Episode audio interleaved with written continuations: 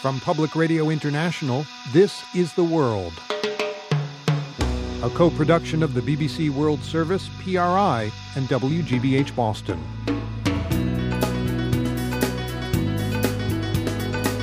It's Friday, September 28th. I'm Aaron Schachter.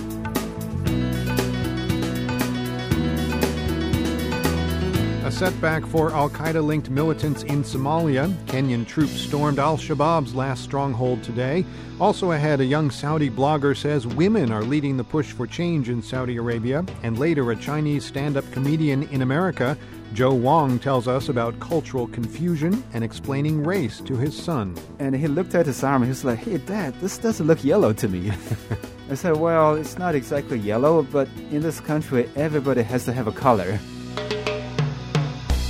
PRI's The World is supported by Medtronic, hosting 25 global heroes at the Medtronic Twin Cities Marathon on October 7th. Join Medtronic Global Heroes on Facebook to celebrate these extraordinary athletes, all running with medical conditions such as heart disease, diabetes, or Parkinson's disease. The Medtronic Global Heroes, a diagnosis didn't end the run. And by WGBH, producer of Masterpiece. The saga continues at 165 Eaton Place, and the lives of masters and servants have never been so captivating as new arrivals make their mark and dark secrets are revealed. A new season of Upstairs, Downstairs, Sunday, October 7th at 9, 8 Central on PBS.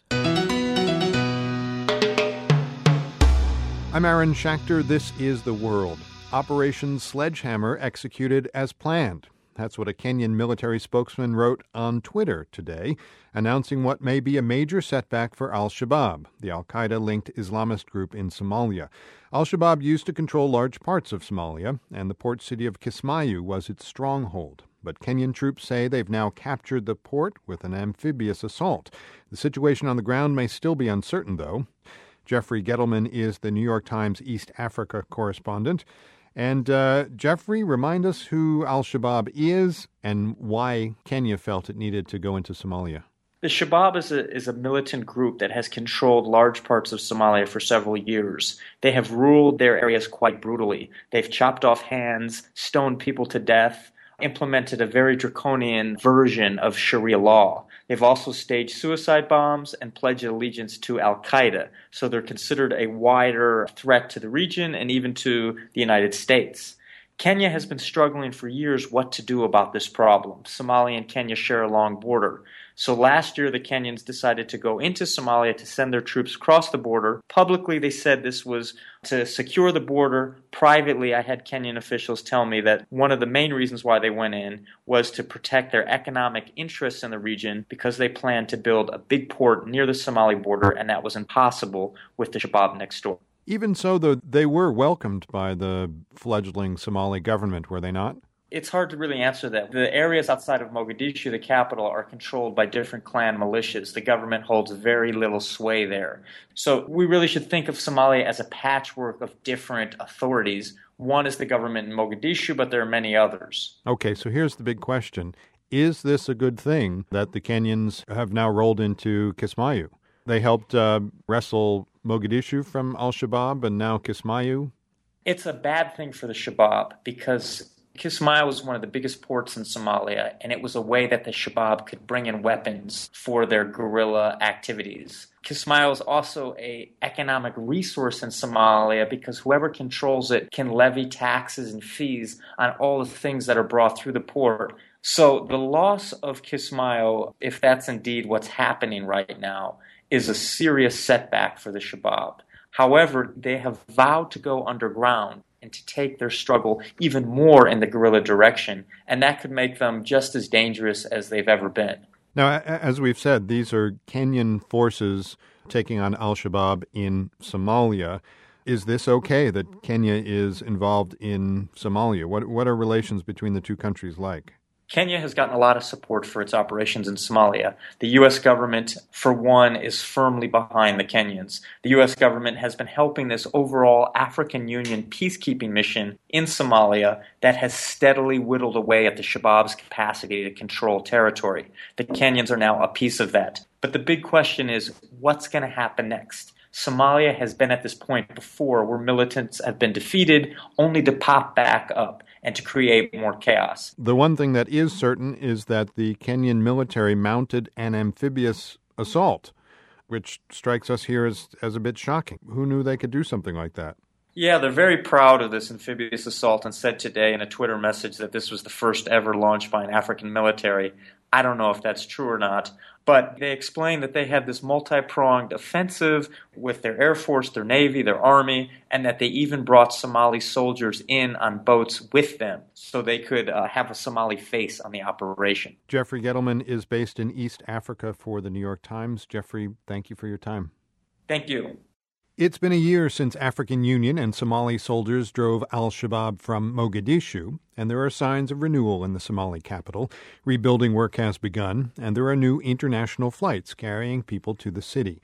Despite that optimism, thousands of people who were displaced by the fighting are still stuck in what should have been temporary camps. Mark Yarnell is with the group Refugees International. He's in Nairobi, just back from spending five days in Mogadishu. Mark, why are these people still in these camps? When Al Shabaab left the city, it allowed uh, local militias to consolidate power and take control of some of the IDP camps. Internally displaced As- people. Pardon me, internally displaced people. Yeah. As aid comes into the uh, into these camps, those who, who control the camps, they're often referred to as gatekeepers. They ask for the displaced people to pay a portion of that aid as rent, essentially. And we heard indications of those who were displaced wanting to go home, but because they were back on the rent, they were, were not allowed to leave. Now, how far does the control of these gangs or gatekeepers, as you call them, extend? Can they decide who comes in or goes, who you speak to, things like that? Some displaced people find that they uh, actually do receive some security from their gatekeepers. There are others who are quite merciless and cruel when uh, there's a distribution of food, for instance. Once the aid workers leave, the gatekeepers will then go around to the residents of the camps and demand a portion of the food as their rent. In other cases, if there's a delivery of shelter, the gatekeepers may sell them in the local market and then take that money. You know, some describe it as essentially quasi slavery. And why can't the, the people who are in the camps just leave, go back home now that Al Shabaab is no longer in Mogadishu? Uh, each situation is is different. There's many camps throughout Mogadishu, but in some circumstances, the gatekeepers themselves are aligned with militias and are quite powerful, and that, that has a major impact in in the ability of displaced people to sort of move on their own free will. Uh, I mean, they're essentially treated as as commodities in some cases. Now, these camps were set up during the fighting uh, against Al Shabaab on land that had been abandoned, but I, I assume that somebody owns the, the land, and, and maybe now that things are getting better, are coming back to take their property. What are the consequences for the people in the camps? No, this is a very important context uh, and and dynamic to understand what's happening in Mogadishu. You know, there there's a lot of positive stories. There's development. There's schools being reconstructed. There's new businesses popping up. But as the city develops, the government wants to reclaim uh, portions of the land where IDPs were settled. Um, the businessmen who come back uh, often want to reclaim their land. You know, we went to a, an area which had once housed probably tens of thousands of refugees in a, an abandoned school. And the positive story is that the school is being refurbished and will hopefully be open soon. It's a secondary school. But the other side of the story is that the displaced people who were living there were basically just evicted, and it's it's unclear where they went and where they're able to live after that, and what kind of services they could receive. And there are you know there are upwards of hundreds of thousands of displaced people living in Mogadishu, and so the more that land owners seek to reclaim the land, the more this is going to be a, a serious issue. Mark Yarnell is from the group Refugees International. He was talking to us from Nairobi, Kenya. Mark, thank you. Okay, thanks very much. Moving on is complicated in Srebrenica, too. The Bosnian town was the site of the worst atrocity in Europe since World War II. In 1995, 8,000 Muslim men and boys were massacred there by Bosnian Serbs. Before the war, Muslims or Bosniaks were 70% of the population. Now the town's about 70% Serb. Bosniaks maintained political power because those who fled the war could vote in local elections. But new rules make that difficult. That means when Srebrenica holds a mayoral election next week, the winner could be a Serb. Nate Tabak reports. In the center of town, Alic restaurant is hopping by Srebrenica standards. Elvis Spilic is chowing down on the Bosnian staple of cevapcici, grilled links of minced meat. Spilic, a Bosniak, lived through the massacre in 1995 and spent two months in a Serb prison. He returned here six years ago. Mostly I came back because I lost everything here, he says.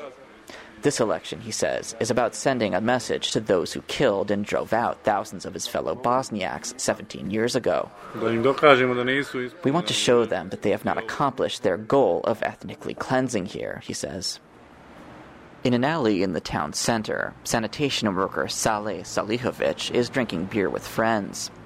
Salihovic says Bosniaks like him are afraid of Serbs taking power. To Muslims, be so so so uh, so hard to live here to stay. He says he escaped execution three times during the war. Then someone tried to kill him when he returned 10 years ago. And i'm survived in that. But um, we must to live together serbs muslims and others people. How is that going? Right now good but uh, work if you understand is so difficult like anywhere in the world just walking through this tiny town of 7,000, the divisions between Serbs and Bosniaks seem subtle. It's difficult to tell who's a Bosniak and who's a Serb. They speak the same language. What is clear is that Srebrenica has seen better days. Many shops are boarded up. Before the war, Srebrenica was a prosperous mining town with more than 30,000 people. Despite millions of dollars in aid after the war, industry is a fraction of what it once was, and jobs are scarce. Dragan Svetinovic has been out of work for six years. The unemployed mechanic is spending his Sunday morning at a sports betting shop. Svetinovic is a Serb, but he has mixed feelings about the possibility of a Serb mayor. Even though I'm a Serb and would like a Serb to be elected, I know it means that instantly there would be fewer donations for Srebrenica. In other words, Svetinovic thinks that a Serb mayor might have a harder time continuing to attract the millions in dollars of aid that's come in from the West over the years. If a Serb is elected, it would likely be Vesna Kocevic. Kocevic is a soft spoken accountant and a newcomer to politics. She's campaigning on an economic platform, calling for more investment and job creation. She says Srebrenica's past has held her prisoner. I always say it's terrible what happened, but we can't do anything about it anymore.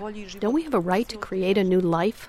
And Kocevic says that new life should reflect the will of the people who currently live in Srebrenica, most of whom are Serbs. It's a big hardship for those of us who stayed here that Srebrenica is always mentioned in this wartime context. It's hard to live with this burden. We're always supposed to bear the guilt. Other Bosnian Serb leaders, including members of her own party, have made statements denying or minimizing the killings at Srebrenica. But Kocevic says she wants to represent all residents of Srebrenica, but not the ones who haven't lived here since the war. She says Bosniaks would have nothing to fear if she's elected, because Srebrenica is now a place where everyone's rights are respected. It's all fake and fiction. Camil Durakovic is Srebrenica's acting mayor. He's the sole Bosniak candidate in the mayoral race. He says that the election of a Serb mayor wouldn't be legitimate because thousands of Bosniaks left the town against their will.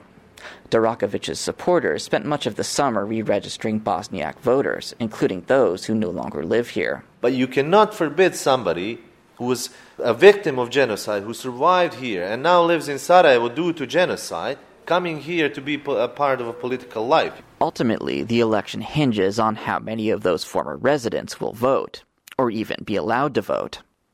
Still, many in Srebrenica say that Serbs will have a bigger say in this election than any others since the war. For the world, I'm Nate Tabak, Srebrenica. This is PRI, Public Radio International. The World is brought to you by PRI with help from Medtronic, joining with the World Heart Federation to celebrate World Heart Day, September 29th, with a focus on women, children, and heart disease. Learn more at medtronic.com. And by Half the Sky, turning oppression into opportunity for women worldwide. A two night special starting Monday, October 1st at 9, 8 Central on PBS. I'm Aaron Schachter. This is The World. The turmoil of the Arab Spring has brought great changes to many countries in the Middle East, but not to Saudi Arabia. It remains a tightly controlled conservative monarchy, one that uses oil revenues to keep its population from demanding too much change. Still, some see an opening for democratic reforms in Saudi Arabia as the country's rulers age and as Saudis push for a bigger say in their government. Young Saudi blogger Aya Sehati says women are at the forefront of that change the gender inequality in Saudi Arabia is just so grave that now it's coming to boil. I mean, it's the women who are protesting and making a lot of noise more than the men. As a young Saudi woman, what does democratic Saudi Arabia look like to you? My vision for Saudi would be a peaceful and collaborative transformation into a constitutional monarchy. I like having a king or queen as a figurehead because it tempers the damaging short sightedness that comes with cyclical uh, democratic campaigning, you know, as we see in the United States, for example. People, when they're campaigning in four years or five year cycles, they tend uh, to look at their scorecard according to short term goals rather than seeing some sort of continuity in the long term vision. And I believe that a king can play a role in emulating the soul of the country in terms of the long term. How much influence do you think does the younger generation have, um, you and your peers, in transforming the political system in the kingdom? They have plenty of influence and they recognize it. I do believe that there is a united vision in the youth, generally speaking, in where they would like to see their country. We, we live in a technologically integrated global society. I mean, everybody's a global citizen right now, especially the youth, and they are able to compare the freedoms different governments assure for their populations and are able to examine what preferences they have for their own society. I think Americans just find themselves sort of shocked because we get to talk to people like you and we see people like you on television because they're the ones who speak English. And then we're sort of shocked when people say, no, no, no, we want an Islamic society. We don't want America in the Gulf. I understand your question. And I think that our point of view is that we're a proud people and we do not want others to interfere in our domestic affairs unless we specifically ask for help. But also, something really important to remember is as Muslims, we do not believe there is a conflict between Islam and democracy. In fact, we believe that Islam is first philosophy that advocated the values of equality, freedom, and fraternity. I mean, France uh, with égalité, uh, liberté, and fraternité came way later. Now, you mentioned that uh, women are in the forefront of change in Saudi Arabia. How so? Women realize they have more power because in a conservative society like Saudi Arabia, when women are vocal, it is a lot less likely that they are going to suffer consequences the way men would. That would just turn the society upside down if women in scores are being imprisoned. But also, there are so many women like me and far more advanced than me who are interested in playing roles in leadership, whether it's in the private sector or in public service. And they are denied, you know, the honor of serving as ambassadors and ministers in Saudi Arabia. This is why I think a lot of women are now uh, being very vocal. I mean, we've seen the protests in one of the universities, an all woman university in Saudi Arabia several months ago. The girls are unapologetic, they're quite ready to see change. Aya Sehati is a businesswoman and writer. Uh, she joined us from New York City. Thank you so much. Thank you so much.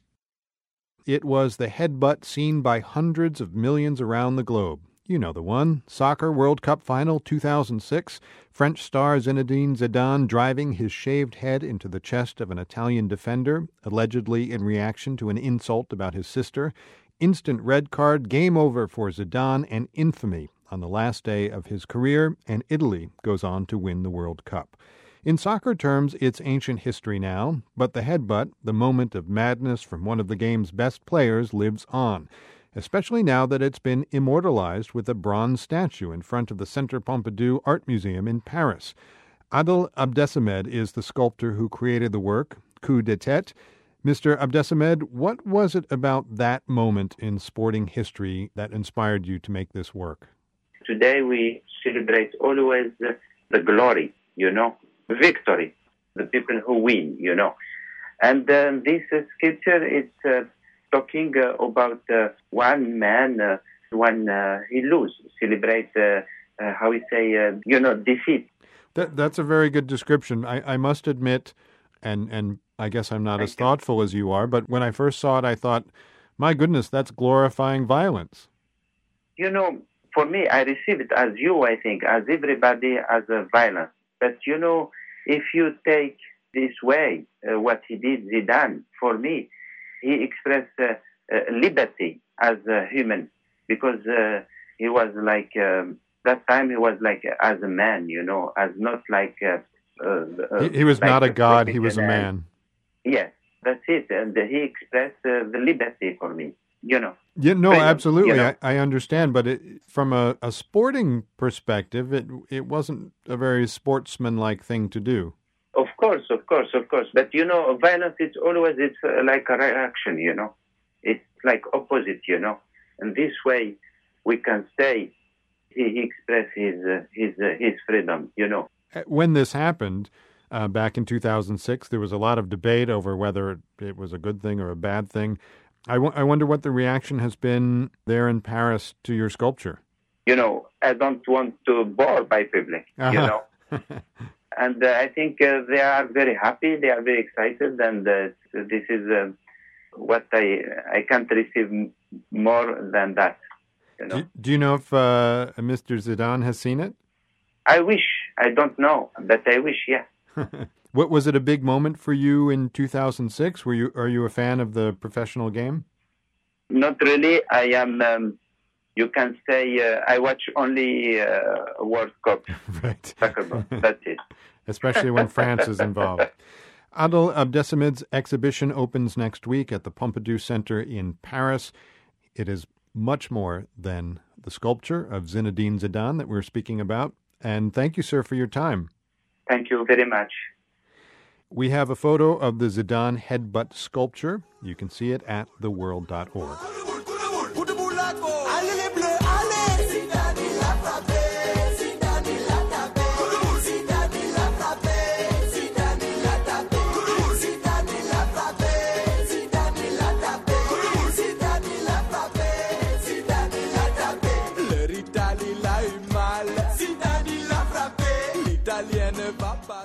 This is PRI.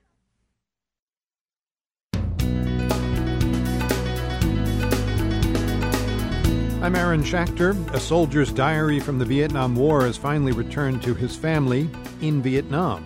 And at one point, he talks about they're going to destroy so many American tanks and airplanes. It's a typical soldier's diary, but it's a diary of a voice that we don't normally hear from. That story ahead on The World.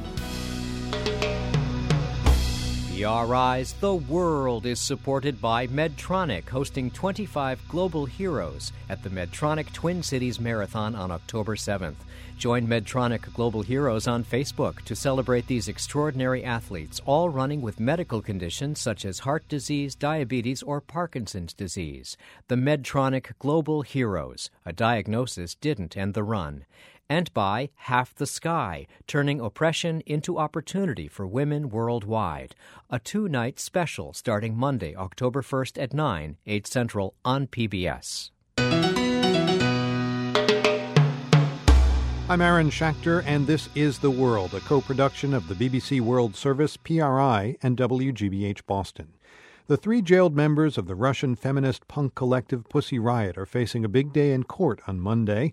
A judge in Moscow will be ruling on their appeal. The women were sentenced to two years in a penal colony for breaking into the Cathedral of Christ the Savior in Moscow and performing a protest song. Seven months after their stunt, Russian society remains divided about the case and about the Russian Orthodox Church's role in it. From Moscow, Matthew Brunwasser reports. Despite 70 years of atheist communist rule, Russia remains a deeply conservative society with traditional Christian values. Pussy Riot's punk rock prayer was not received well by most Russians, but the way state and church officials handled the punishment did not go over well either. At a recent opposition rally in Moscow, some of the banners and slogans normally directed at President Vladimir Putin also attacked the Russian Orthodox Church, seen as a key Kremlin ally. Gleb Pavlovsky was a Kremlin political advisor for 15 years until he was fired last year. He says Russia has been deeply affected by Pussy Riot. There's a tremendous split. I know a lot of families in Russia where it's forbidden to talk about Pussy Riot at the dinner table. Pavlovsky attributes the political muscle of the Orthodox Church to Russia's immature political culture. Simply put, politicians are losing credibility, and there's no other game in town. The Pussy Riot case brought this trend out into the open. It's shown that in our culture, a secular alternative hasn't materialized. That's why so many people went from religious indifference in the Soviet years to fierce religious fervor. The divisiveness of the Pussy Riot trial has fueled talk about two Russias. Pyotr Verzilov, husband of convicted Pussy Riot member Nadezhda Tolokonnikova, says the government has used the case as a wedge between two Russias. One, urban, educated, and worldly, supports Pussy Riot. And the other Russia lives in small cities or villages, uh, doesn't use the internet, is very disconnected from uh, mainstream media and from mainstream Western culture. And to that portion of society, it was very easy to explain that what Pussy Riot did was some horrible, blasphemous act they should be brutally punished for. Politically, some commentators see the Pussy Riot uproar as a victory for President Putin in the short term. Konstantin von Eggert from Kommersant FM in Moscow. He made the church fend for him, fend for the Kremlin, defending, pretending rather, that it was solely an offense to religion rather than an offense to the Kremlin and Putin personally. And it presented the opposition as a bunch of marginal idiots whose idea of being in opposition is dancing in churches. This political maneuvering between the Kremlin and the church was the result of a few church officials, according to priest Georgy Mitrofanov. He says most church officials are indifferent to politics. Mitrofanov agrees that the Kremlin used the church for political cover. Э, That's why I think the church should be kept at a maximum distance from the state, so that the state won't be able to use the church to protect its own actions. Among politicians who support close ties between the state and the church is Vitaly Milonov. He's a legislator in the regional parliament of St. Petersburg from the governing United Russia Party. Milonov makes no apologies for using the levers of the state to protect religious belief. This faith should be protected because faith is the most deep inside tender feeling. If we protect the health, we protect private property, and so on, why should not we protect faith? At the end of the interview, legislator Milonov shared his frank opinion about living in a democratic society. Most of the people in Russia they are absolutely agree that this action should be punished without any doubt. Of course, there are some number of people whose reaction is different. But no, it, we are living in a democratic society, unfortunately. A good number of those who feel differently are young people. Religion analyst Geraldine Fagan says Russians over 30 grew up in the Soviet era, when the church was a symbol of resistance to state oppression.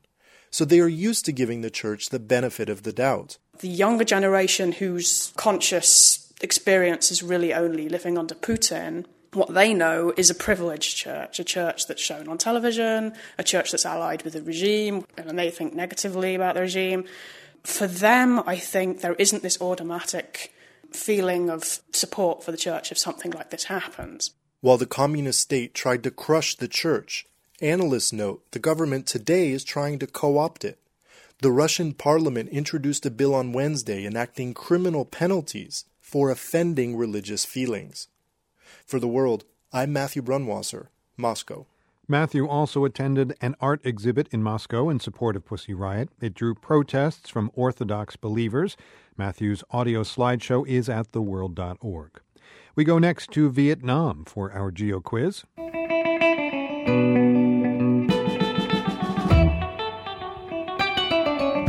Your first clue is a little red diary. It was kept by a North Vietnamese soldier who was killed in battle in 1966.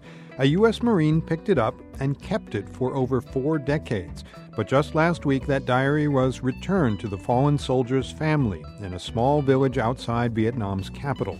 We're going to hear from a history detective about how that reunion came to be. But first, you have just a few seconds to name the city that became Vietnam's capital in 1976.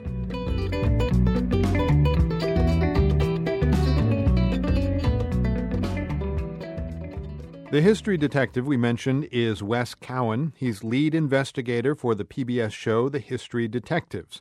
Wes, the soldier's diary that's at the heart of next week's episode was a tiny red book, a personal battlefield diary of a fallen Vietnamese soldier. Um, tell me, if you would, who this soldier was and uh, where he was from.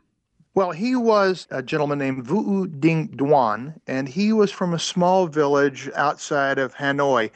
And he was a North Vietnamese member of the Army. He was from the 21st uh, Regiment of the People's Army of North Vietnam. Okay, Hanoi is the answer to our geo quiz. What did he write about in this diary?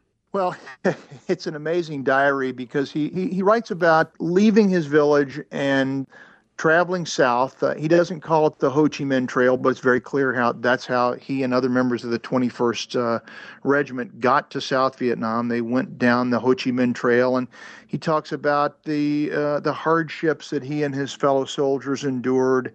Climbing over mountains, eating nothing basically but rice for days on end. And at one point, he talks about taking eight hours to, to climb a steep mountain. And then when he got to the top of the mountain, he could see South Vietnam, and he thought about his home, and it's it's a very very touching diary. Uh, once he gets to the South, he and his uh, fellows are filled with patriotic fervor, and at one point he talks about um, having a big rally and. Uh, saying that they're going to destroy so many American tanks and airplanes. It's a typical soldier's diary, but it's a diary of a voice that we don't normally hear from. Now, how did this diary get from the pocket of the Vietnamese soldier to you? Well, History Detectives was contacted by a woman named Marjorie Garner from Republic, Missouri, who had befriended a Marine named Ira Frazier, who was in Bravo Company, 1st Battalion of the 7th Marines, who had participated in an action in March 1966 in Quang Ngai Province and after the battle occurred, they were sent in to retrieve uh, dead Marines uh, and, and, to basically mop up the uh, battlefield.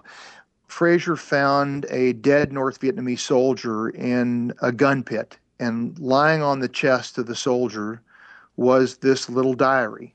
He picked it up, and like soldiers have done since time immemorial, brought it back as a souvenir of his combat and his time in Vietnam. What was the challenge for you, the history detective, tracing the owner of this diary? I, I, gather it did have an identification card, some photos. Well, look, I mean, the diary had the soldier's name, had his village name, and, and so we knew who the guy was. We knew what village he came from, but, uh, you know, from the United States to, to Vietnam, that's a long way. You couldn't Google him? We, we couldn't Google him even.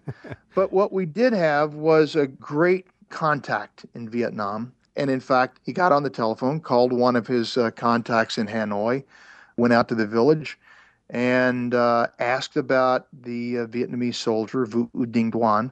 And lo and behold, there were people there that knew exactly who he was. You know, w- what does that feel like? I know you didn't go there, but um, what does that feel like for you? You know, I'll tell you, um, I grew up in the in the Vietnam War era, and I remember where I was the day my lottery number was called out, and I, you know, I could have gone to Vietnam.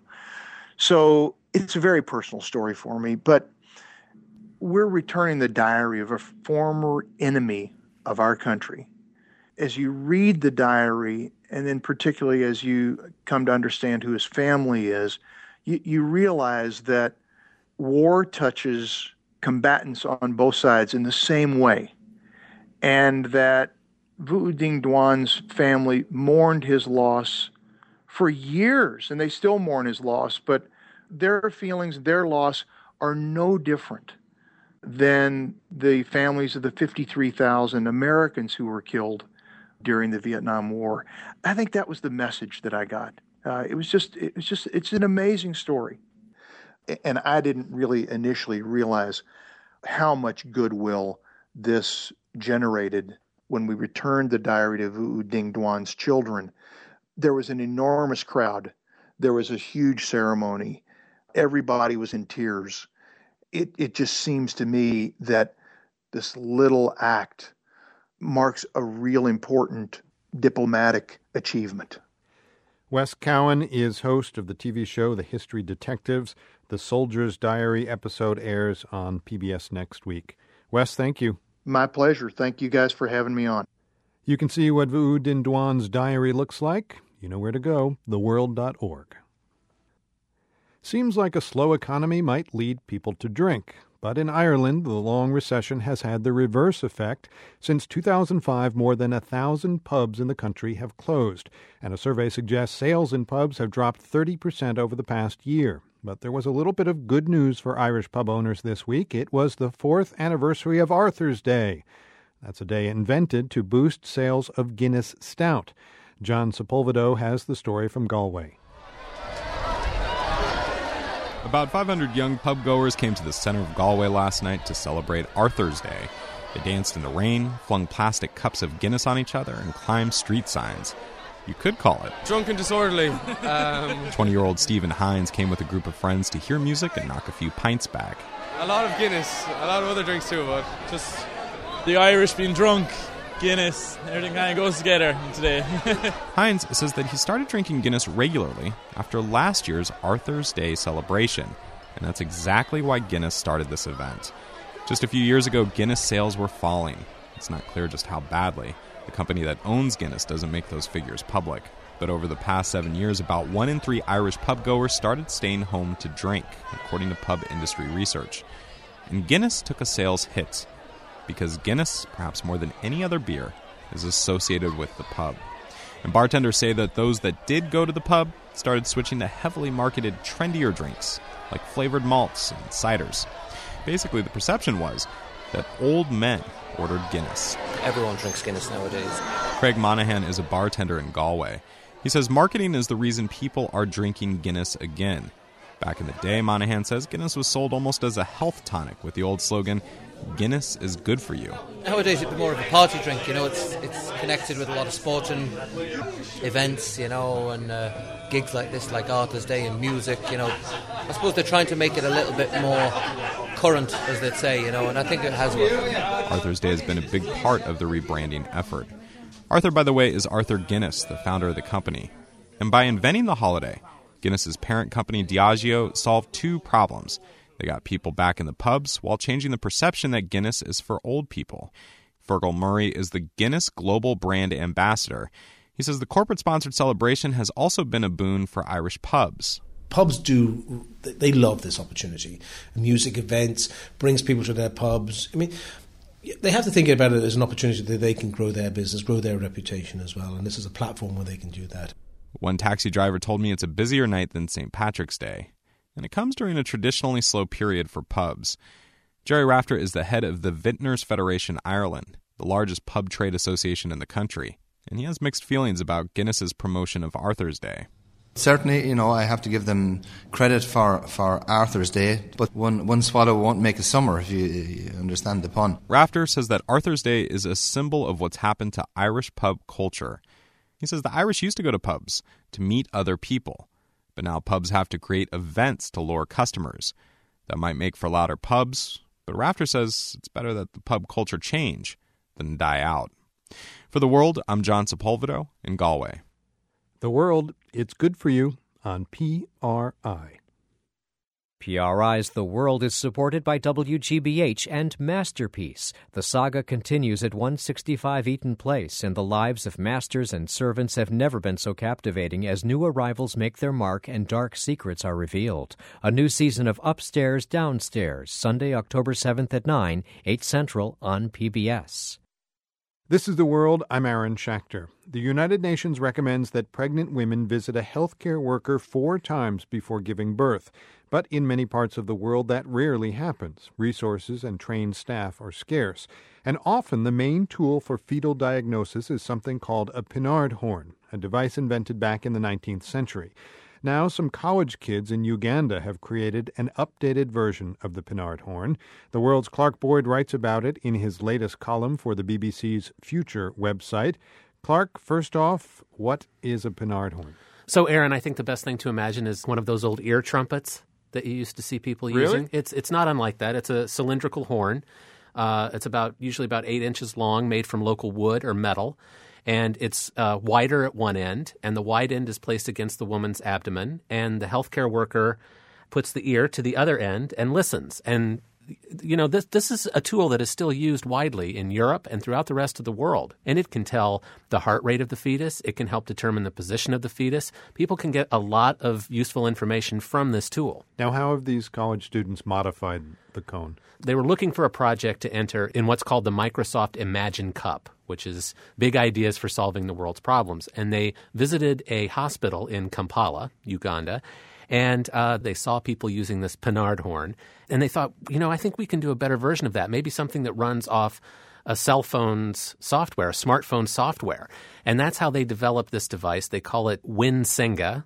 Win. It's based on the Windows mobile operating system. And Senga is the uh, local word for the auntie who used to act as the midwife. Oh, that's um, nice. So that's how they came up with the name. Now, basically, what this does is takes the sound in from the Pinard horn and explains to a midwife what they're hearing. It's their own custom made kind of Pinard horn. It's that same device, but they've put a microphone in it. So that can be held up to the woman's, that microphone can pick up the same sounds that a healthcare worker would be hearing. But then the, the, the real meat of this is that they've developed this application for the smartphone that can do all sorts of diagnosis on this. So even people who aren't necessarily trained healthcare workers uh, can use this device, and you can get a baseline idea of of what's going on. Uh, with the unborn child, and if there are any problems, uh, what the next steps might be. You can read more about WinSenga and see a video of the device in action at theworld.org. Clark Boyd, thanks. You're welcome, Aaron. Finally, today, we want you to meet Joe Wong. He left China some 18 years ago to study biochemistry at Rice University in Texas. Then he landed a gig at a pharmaceutical company. So far, so good. But now, Joe Wong lives in Massachusetts, and he's in a very different line of work. He's a stand up comedian. Here he is talking about immigration on The Late Show with David Letterman. So uh, when I drive in certain states in this country, I have to have my papers ready because I'm an immigrant. And then I learned that uh, the term immigrant has a negative connotation. I think that's probably why on those immigration papers, the United States government decided to call us aliens. Sounds so much nicer, you know. hey, we're not here to take your jobs. We're just here to uh, abduct you. But for all of Joe Wong's success as a comedian here in the U.S., he didn't exactly boast about his new career to his family back home in China. I didn't tell them too much about it. Um, and then my dad heard from the state radio one day after I made an appearance on the Letterman show. And my dad was cooking lunch at the time, and he was like, "Oh, that sounds like my son." You know, going to America in '94 and studying biochemistry, and then they reported my name, and that's when my dad really know. And and what did he say? Well, he's always very supportive because ever since I turned 15, he basically just said to me, uh, "Your life is your own life. You know, I won't say anything anymore." Because he was so disappointed in me at the time. so anything you did would be better than what you were doing then. Oh yeah, my grades were really bad, you know. So.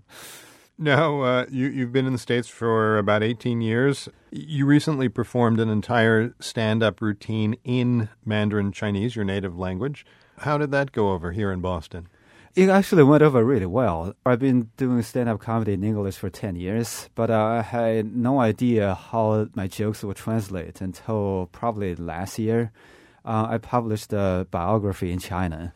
And uh, November last year, I went to China and did some uh, promotion. And as soon as I got there, they were like, okay, now you go on the TV show.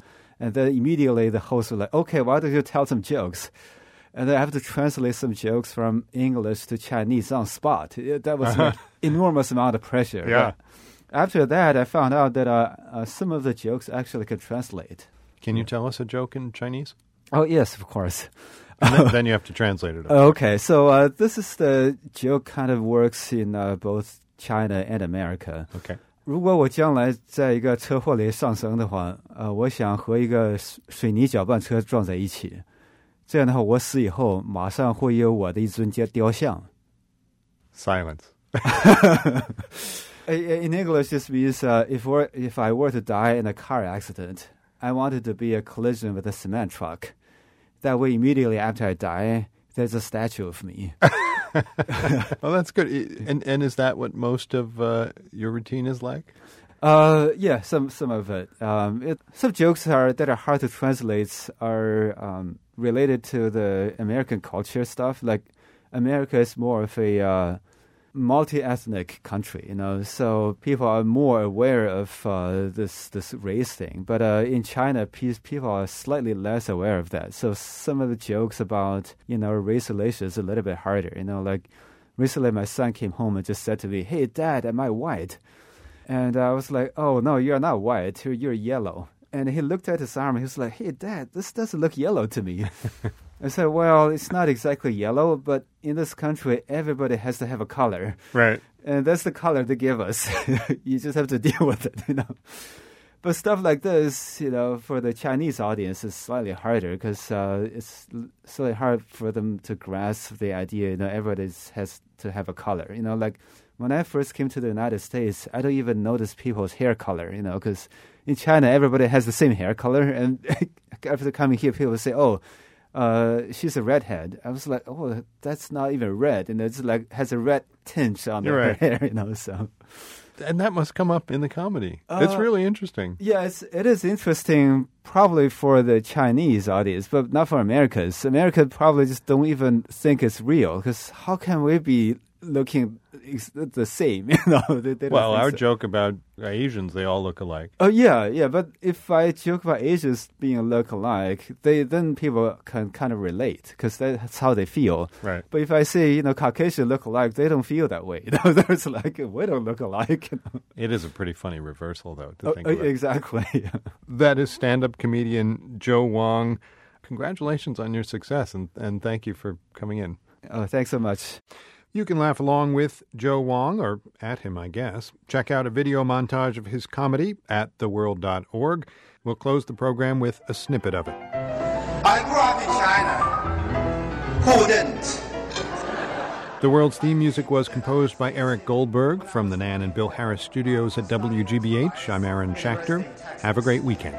I'm not a very religious person, but I think I'm going to go to heaven anyway. Maybe illegally.